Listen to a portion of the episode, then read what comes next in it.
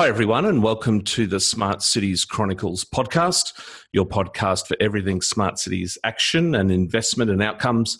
My name is Adam Beck, your host of the Chronicles. And my day job, I uh, represent the Smart Cities Council here in the Australia and New Zealand region. Uh, excited with this episode of the Chronicles uh, as we feature one of our keynote speakers at our upcoming Smart Cities Week Australia event later in the year. Uh, 30 October through to 1st of November in Sydney. And joining me is our international keynote, Zach Bookman. Zach, how are you? I'm fantastic. Thanks for having me, Adam. No, it's a pleasure. I'm looking forward to this one. Um, Zach, I'm going to um, I'm going to ask you to start by sharing with our listeners uh, a, a, bit of a bio, who, who you are and, and what you do, to give us a sense of who we're talking to today. Sure. I'm co-founder and CEO of OpenGov.com. We are a venture-backed enterprise software company headquartered in Silicon Valley. We sell budgeting, performance, and communications and reporting software to all of our nation's state and local governments, and we're very excited to be uh, uh, coming to Australia. We have about 2,000 governments across uh, uh, the country, as well as Canada and Australia, who use uh, some of our software, and we're powering more effective and account- uh, accountable government as a very mission-driven software company. So, my, my usual sort of follow up question to that is, you know, where did this all begin for you? And when I kind of, you know, when I sort of stalk you on LinkedIn, I see a very diverse sort of list of list of sort of career uh, sort of roles that you've had. Can you give us a sense of, you know, how you how you go from sort of the U.S. Court of Appeals um, you go into you go into sort of you know venture capital. You spend some time with the military. How do you sort of what, what's been the journey of ending up to where you are here with with OpenGov? Sure, it's all upside down and backwards, right? Yeah, yeah, that's uh, exactly right. so I grew up near government. My father, I grew up in Washington D.C. My father worked at the National Academy of Sciences in, in Washington, and government is to D.C. what tech is to the Bay Area. It's kind of everywhere. And while I was an entrepreneur from a young age, I was influenced. So I studied government in college, I went to law school, and I did a master's degree in public administration. And then after grad school, I went to Mexico on a Fulbright fellowship. And I studied corruption in the Mexican government and transparency uh, as Mexico was trying to open up uh, its government files to promote human rights and fight corruption and, and consolidate its then fledgling democratic gains. I had a brief law career. I was a law clerk, as you noted, uh, on the United States Court of Appeals for the Ninth Circuit, which is um, one of the courts below the Supreme Court here in the United States.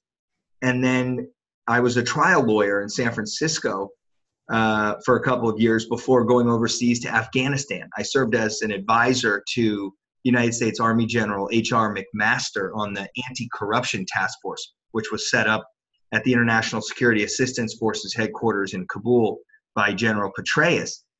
And that was that was fascinating. I spent seven months uh, living in half a shipping container, uh, and with my co-founders back here in the in the valley, we had been working. So this was 2012. For the prior couple of years, we had been working on understanding with a nonprofit that that our co-founder and chairman Joe Lonsdale, uh, who's a who's a very successful software entrepreneur. He's a co-founder of Palantir uh, technologies, among others.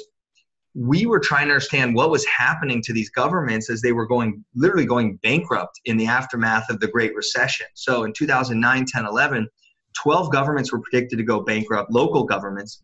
Three actually did.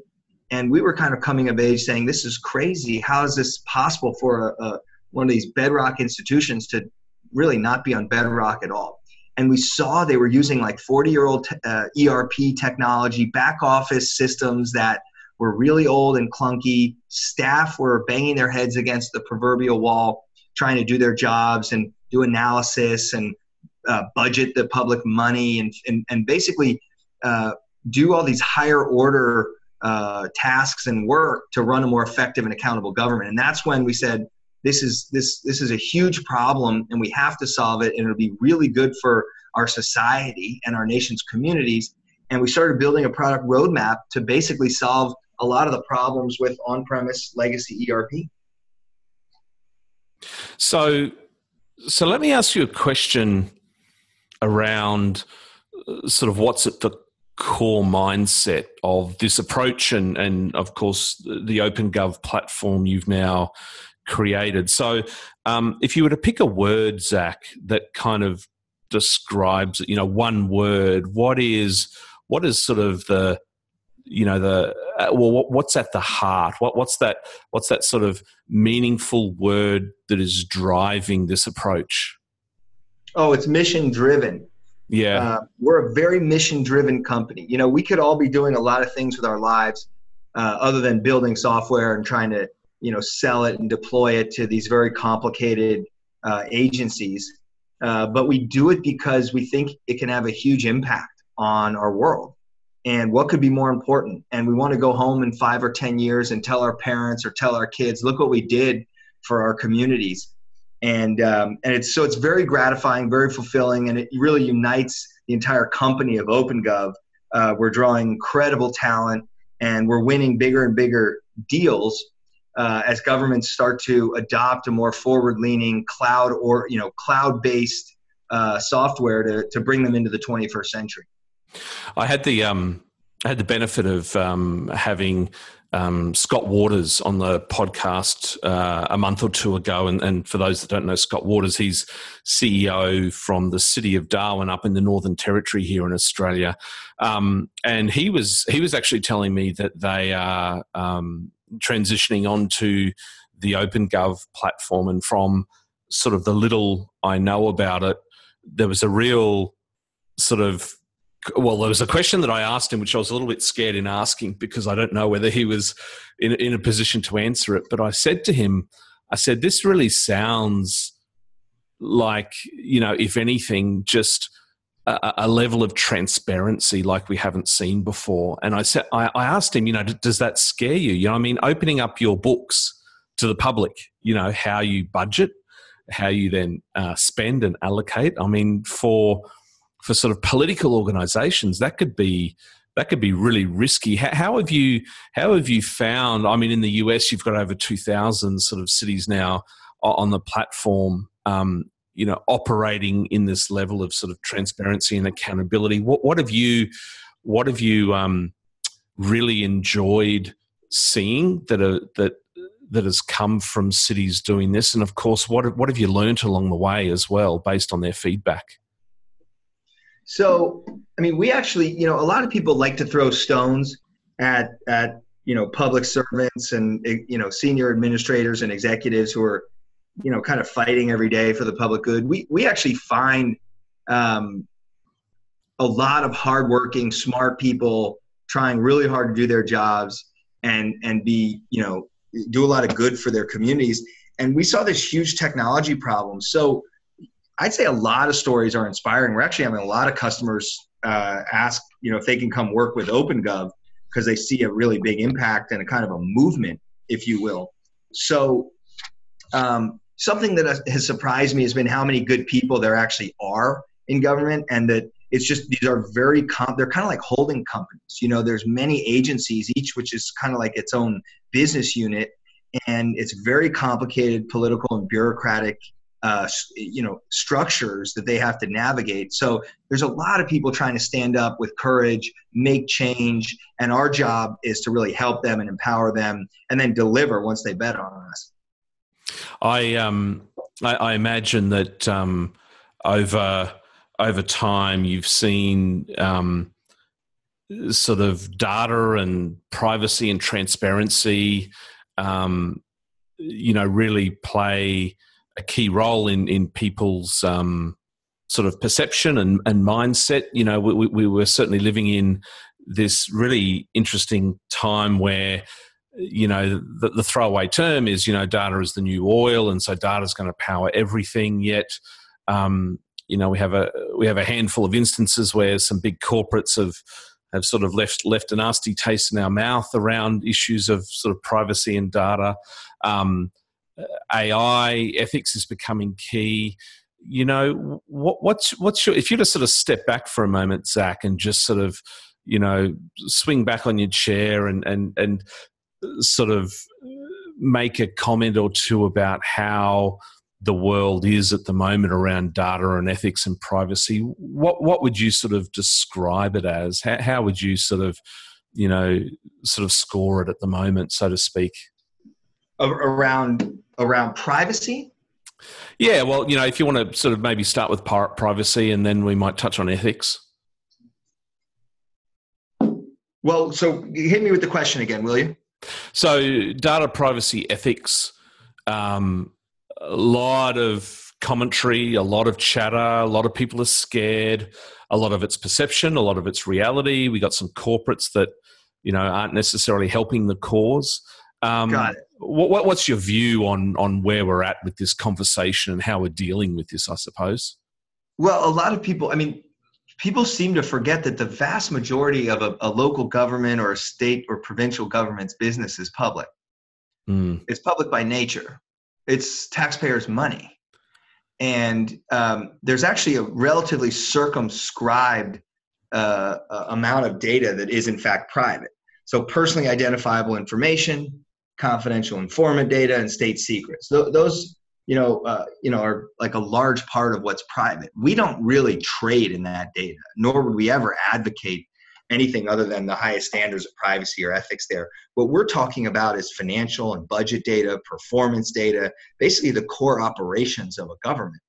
And most government administrators actually know this. There's a little apprehension, but uh, in the US, we're seeing strong adoption overall because it's so intuitive and so obvious that um, the government doesn't own the number of potholes filled uh, in a spreadsheet nor does it even own you know this budget proposal versus that budget proposal. It's all they have to operate in, in a glass house as i noted and and and do public meetings and all this. So what we find is after people take the at least mental leap toward a more open and collaborative way of working they find it saves so much time. It builds trust in the community. You actually get less questions and and uh, requests for information, and you get much more buy-in from your superiors and your peers as you're trying to, you know, get budget initiatives through or or new capital projects funded. And so we're we're getting really exciting ROI uh, reports back from customers who are saying this. You know, I used to spend four hours on this. I got it in two minutes now that we have OpenGov. Or, you know, wow, we finished our budget process like three weeks ahead of schedule, and we were a week late last year, which caused a lot of stress. So um, I think it's it's definitely a cultural shift, but I don't think you know the privacy concerns. Uh, they they certainly not slowing down adoption as we see it. And and and on that on that sort of culture issue, Zach, um, uh, this this sort of emerging culture of openness is, is is quite an interesting one, isn't it? Because I imagine that there'd be sort of some you know organizations you know like you know municipalities government organizations that that kind of uh, would sort of say yes yes absolutely you know this is this is the approach we should take but you know risk risk adverse, uh, adversary is still is still very strong. Is there uh, are, are, there some really major barriers to building that culture of openness that you're you're seeing or indeed that you're seeing being broken down around um, you know l- lack of transparency. How are we tracking on on building that culture of openness?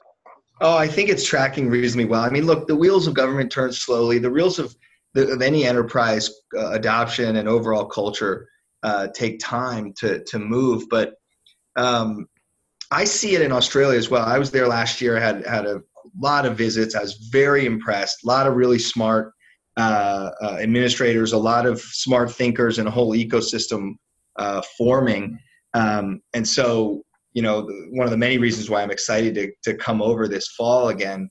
But uh, no, it takes, you know, it, it takes that ecosystem, the, if you will, the grassroots, whether it's entrepreneurs or, uh, or you know, or, or kind of policy thinkers on the one hand, but it, it really takes courageous uh, leaders inside government who want to make change, who want to, you know, if you will, put your fist down on the table and say, this is the right thing to do. We've got to do it. And those have to work together. And I've seen that interplay in every environment I've worked in, not just the United States, but even you know the, the changes that were going on in mexico or the things we were trying to do in afghanistan uh, so from my own personal vantage point um, I, I think there's a lot of progress being made and it, it's hard on people but uh, you have to separate kind of fact from fiction and and the the entire idea that that that, that, there's so much private data in state and local governments. I'm sorry, I just I just reject. There certainly is, but no one's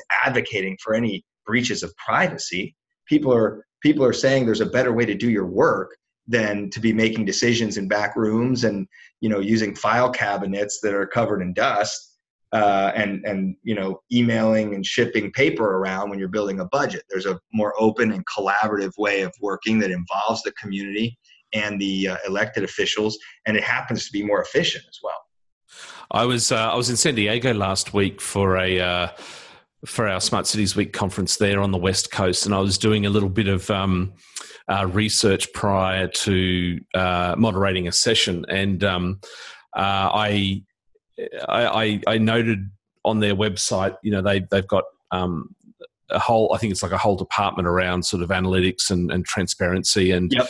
um, I, I, was there clicking on a couple of links, and you know, next thing I I stumble across is is sort of their their Open Gov um, their Open Gov sort of you know portal, which you know as as sort of you know you've been saying it, it's it's their it's their budget, it's how they're spending it. Um, there's a there's a whole level of detail uh, around that process of budgeting and allocation that I'd just never seen before from a municipality. I I wonder over time, and I'm interested in your thoughts on this, Zach. I, I, wonder over time whether the whole model of um, sort of rates and taxes and what the community and citizens, you know, contribute through rates and taxes potentially changes over time. I mean, is is there potentially a, a time in the future where it kind of all becomes performance based because there's that of course that first step of opening it up and being transparent and showing but then it's like well i don't know whether i necessarily agree with the way you're spending that allocation or or or what, what have you do, do you think that in the future we could actually see a different model of, of taxation or, or rates um, based on citizens holding municipalities and other governments to account based on how they're spending? Not, not really. Sorry if I'm not. Uh, no, no, no. That's all right. I hope I don't sound idealistic. I, I, I think I'm, I'm plenty. Um, but no, I'm not. I'm not foreseeing uh, like a political revolution or you know a change in the overall business model of you know how our how our governments work. I do think there'll be cultural changes. I do think there'll be technological changes. Um, it boils down to th- this: the effective governments are doing some of these things. A great city manager, uh, guy named Jim Keene, he's the city man. He was the city manager of Palo Alto and Berkeley, uh, among many others, and he's mentored a lot of the top city managers in the United States. He says trust is the coin of the realm. When you have trust, you can get anything done. You can govern. And when you don't have it, you don't get anything done. Everyone's just griping with each other. And so some of this is is kind of uh, ethereal at that level. It's like, how do you build trust? You want the citizens showing up or knowing what's going on because then when you need to build a big capital project or do deferred maintenance or take on a pension problem, you can actually engage and move policy and and uh, and when when everyone's you know not on the same page and not aligned and the manager's fighting with the board and the board is fighting with each other and the cfo doesn't like the manager nothing works. Mm. and so uh, it's it's uh, i'd say it's a little more nitty gritty at, at, that level. And it's not all about the technology. It's about leadership and it's about good governance and effective and accountable uh, administration. Um, but i'm not you know I, I don't I'm not prognosticating different taxation models and other things. I, I, anything's possible, but I, I, guess I haven't thought enough about that. Yeah, yeah, no, that's all right. Um, the other thing that struck me when I was um, sort of scanning through the San Diego uh, portal, um, one of the things that jumped out at me because it's uh, and for those for, for, those that are listening, um, the OpenGov platform is, is very visual as well in terms of budgeting and where things are are allocated for expenditure. But um, what jumped out at me um, was was sort of capital expenditure on public utilities, and so I sort of sit here and I think to myself, wow, I can see. I can see over time since I've got here, you know, 2010 through 2018, what's been the expenditure, capital improvement works on public utilities in um, city of San Diego. Um, I I imagine that that we've got municipalities that are you know using this as a, as a core driver for greater efficiency you know trying to extract greater gains out of you know different expenditure items are, are you seeing cities performance improvement based on the idea of of opening up this data and it being transparent and very vi- visual? Are, are they getting uh, more more efficient and smarter with their with their investment and capital expenditure? Sure, we're getting really cool uh, kind of use cases and, and ROI anecdotes all the time. Uh, I just read one, a small city in Indiana. They actually discovered um, using the OpenGov software as they were budgeting, they discovered that there was a fund that had been overlooked uh, for years, and they had essentially a, a, budget surplus as a result. And they took the fund and they were able to hire uh, three new uh, firefighters or emergency responders and lower response times. Um, and without you know using the software and actually understanding and mapping where all their money was going, they wouldn't have found that. Um, we have others that are you know the, the first digital budget book has come out an entire budget book on the web uh, all interactive all linked and it's saved like weeks of work on the overall budget book but also um, it's it, when you click through it it's just amazingly intuitive enough that the average you know ninth grader could understand how the city's operating where the money's going and then, you know, we run the budget for Richmond, Virginia, and Santa Fe, New Mexico, and Lincoln, Nebraska, and Minneapolis, Minnesota, and many, many other large and complex uh, multi hundred million or multi billion dollar enterprises. Um, and and they're constantly trying to figure out not only how do we get more efficient internally, but how do we deliver just better services? Because ultimately, that's the job of the city. And um, you know, a big issue these days is capital uh, projects, capital spending, uh, modeling things correctly. So there's just a world of cool anecdotes, and you know, kind of, if you will, dorky governing hasn't been so cool uh, as it is now with the advent of new cloud technologies. Yeah, we we get a lot of um, a lot of cities and municipalities who, um, you know, often cite as their key barriers to sort of investing in smart cities solutions and technology and data that um, you know procurement uh, is a significant barrier and the procurement processes they have. Also very common you know the response being oh we, we just don't have enough money to invest in these things. Um, i i imagine that this level of sort of openness and transparency over time is only going to be able to build a, a better position for an organization to engage with, for example, financiers, you know, um, demonstrate and get sort of absolutely, you know, license license to operate from citizens. So this is, uh, I mean, as you say, this is this is sort of a, a, a culture change. But um, have you? I, I'm interested in your in, in sort of your, your, your business development, I imagine you're in front of municipalities all the time, and um, and and you sort of get the oh yeah, this is great, but it's it's just too risky. Um, uh, what what's your response to that? Well, when you start to get to mission critical processes like how you build your budget and how you track the performance across the enterprise of what you're spending your money on, you know, what you're getting for it, um, it starts to be really risky not to do anything.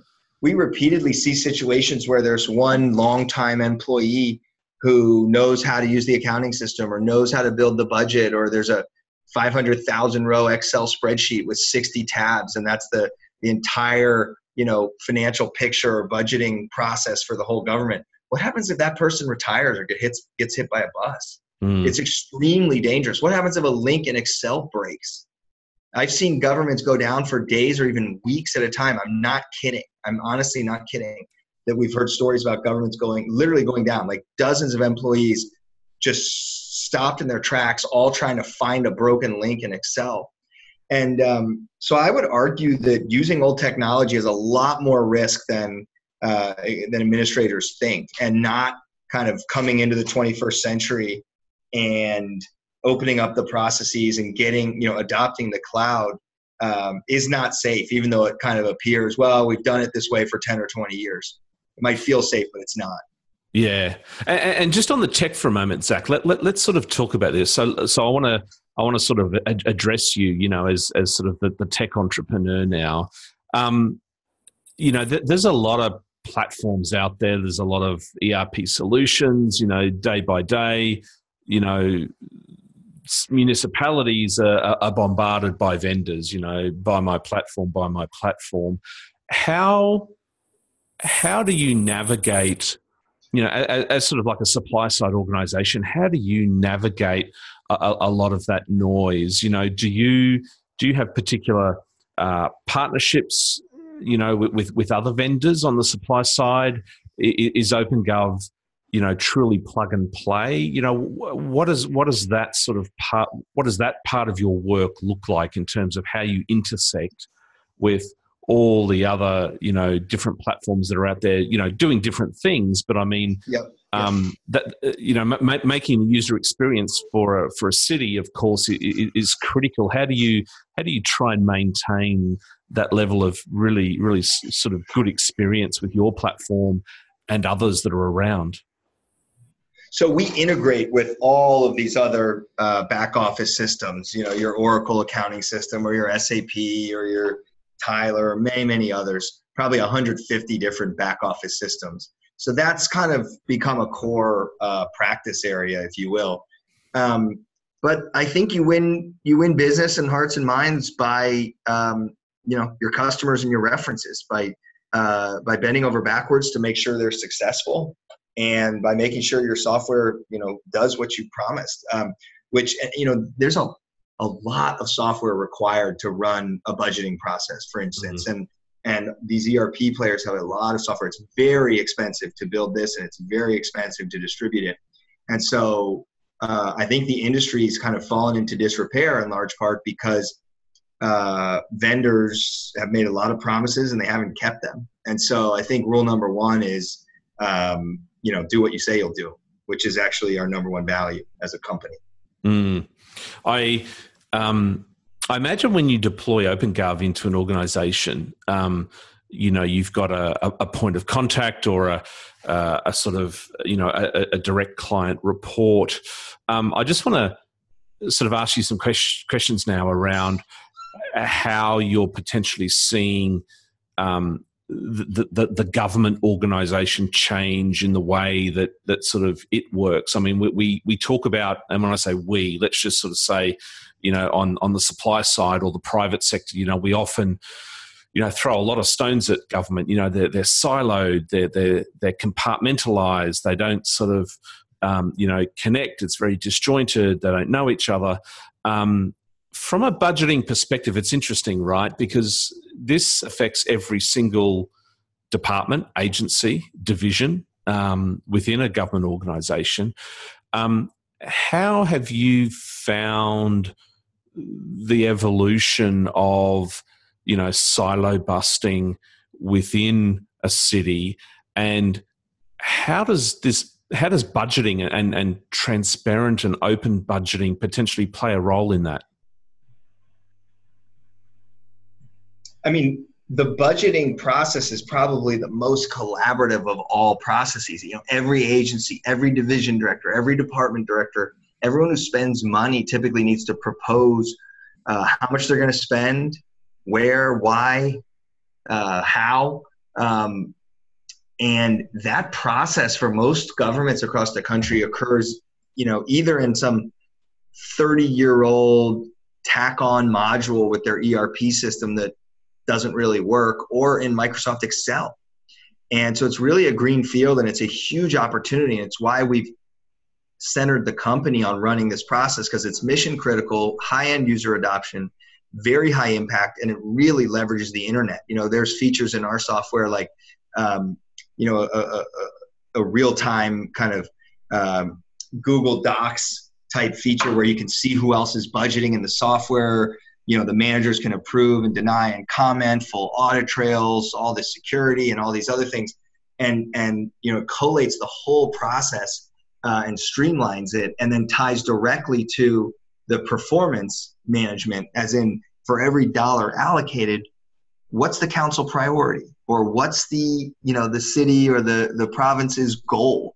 And then how do you track the outcomes you know using our whole set of dashboards and performance measurement suite. And then of course every report can be made public if the administrator wants to. The administrator is in control so you can make this public and you can share this and share that. And so it's a seamless suite that drives really better management more effective and accountable government as we like to call it. On on sort of engagement with the community how how does a how does a municipality start to have that conversation with the community. You know you sort of wake up one morning and the, and the city says well you know we're about to switch it on. Um, you know citizens residents businesses letting you know that uh, we're opening up our books and you can go online and, and sort of see it all. I mean how, how does how have you seen cities sort of a alert their citizens to the fact that this is happening?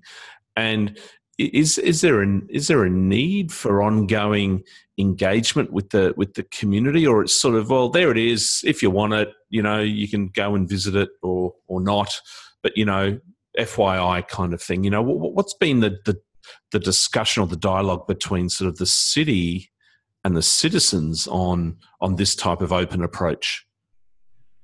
So i mean we, you know, including big states, we have, and we have quite a number of uh, governments going live just in the next month or two. Big, big governments. Um, do a press release, create a video. Uh, it's a huge opportunity for both the elected and the appointed leadership of the government to basically say, we want to govern better. Look at the things we're doing and have at it. And and as I like to say, sometimes kill them with kindness, if you will. Mm. Um, I hear sometimes, you know, oh, I want to generate more questions not only does the data not support that, it actually generates less questions because people can answer their questions uh, on their own. Um, but I, I, would argue if people have lots of questions, give them lots of answers. Mm. Um, and and with a powerful tool or set of tools, you can give them answers to questions they didn't even know they had. And um, and so you know, I think it's a huge political win for for governments, uh, and it builds trust and um, it even helps staff you know? So it's like externally with citizens you get uh, you, you start building trust you increase engagement and you get this fantastic political narrative. And then internally it's saying you know i'm the type of leader that wants to deliver tools so you can go home for dinner during budget season instead of staying till midnight every night pulling your hair out. Mm, mm, absolutely. I i would imagine zach that you know, as sort of a, a, a, tech company, if I could just sort of put that label on you for a moment, you're always trying to sort of look ahead as to you know what's coming on the horizon. Um, how how do you, as an organisation at OpenGov, sort of innovate for the future? I mean, you're currently right in the centre of of a huge sort of uh, agenda and, and transition.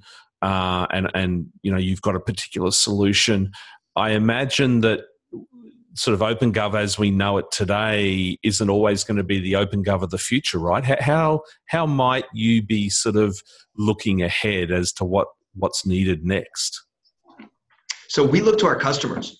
We're a very uh, customer driven company, and we we we have customer advisory board, um, and we get their feedback. Here's what's killing me in my process, or here's where I think you should go next and we want to go deeper and deeper into their workflows potentially start replacing some of the back office systems that are the oldest or cause them the most pain or connect would connect most well with the existing OpenGov suite. So there's just a huge opportunity ahead for us to keep investing. And frankly, we invest more as a percentage of overall revenues or budget on R&D than any company in the industry, I'm sure.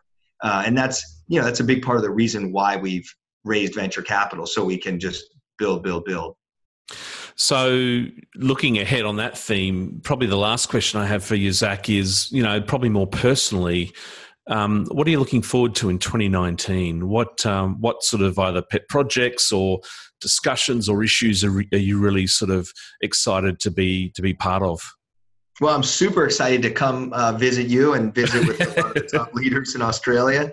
Uh, I'm, I'm quite serious about that. I, am really bullish on what's happening there, and I think there's some really smart people making change, and um, and uh, it could be a big opportunity for us as a company, but really more importantly for uh, for Australia and the, and the you know provincial and local governments there. Uh, I'm really excited as we invest in in our R&D and mature our products. Um, and we're signing bigger and bigger customers. We just uh, we just signed our largest deal four weeks ago, uh, and we in fact had our largest quarter in company history. And um, there's a lot of momentum, a lot of kind of team spirit here. Uh, I'd personally invite you next time you're you're in the Bay if you'd like to come uh, you know, take a look at what we're building. We'd be happy to host you, uh, Adam, and, and, I think you'd, you'd get a real kick out of it. Um, so, you know, for me, this is a marriage, if you will, of kind of a, a, a professional interest in entrepreneurship and building a great company and a personal passion around having a big impact. And um, what what better way to do that than than working with our nation's governments and and uh, on something that's so important, like how we you know collect and then choose to spend our money as a polity. Well, I must say, Zach, that um, before I'd sort of really got exposed to this idea of really open and transparent, you know, budgeting, I, um, I, it, it certainly raised a lot of questions for me. And um, data might be the, the sort of the new oil, but I think trust is certainly you know the, the, currency of the future and you know i don't think i'm talking out of school here but in australia you know we have all-time lows of you know uh, citizen trust in our banks and our politicians and and sort of other other sort of sectors and, and agencies so i think um, I, I think openness and transparency and trust is uh, is is going to be uh, certainly uh, a critical um, talking point and, and dialogue for us as a nation here uh, in the region uh, over the coming years. And, and um, very excited to to certainly um, welcome you to Sydney um, late October this year to be part of Smart Cities Week Australia. But um, look, for now, we're, we're going to um, uh, we're going to sort of wrap here. Um, Zach, thanks so much for taking time out of your busy schedule to have a chat to us about uh, OpenGov and everything trust and transparency uh, and Smart Cities Week. Well, it's a real honor for me. I appreciate it, Adam. No, pleasure. And for our listeners, that's been uh, Zach Bookman, co founder and CEO of OpenGov. Zach will be keynoting at Smart Cities Week Australia later this year in Sydney, 30th of October through to 1st of November. You can go to smartcitiesweek.com for further information. For our listeners that aren't subscribing to the Smart Cities Chronicles, you can do so via SoundCloud and Spotify and uh, Apple podcasts. Uh, but for now, uh, we look forward to uh, bringing you another feature podcast episode around Smart Cities Week Australia shortly.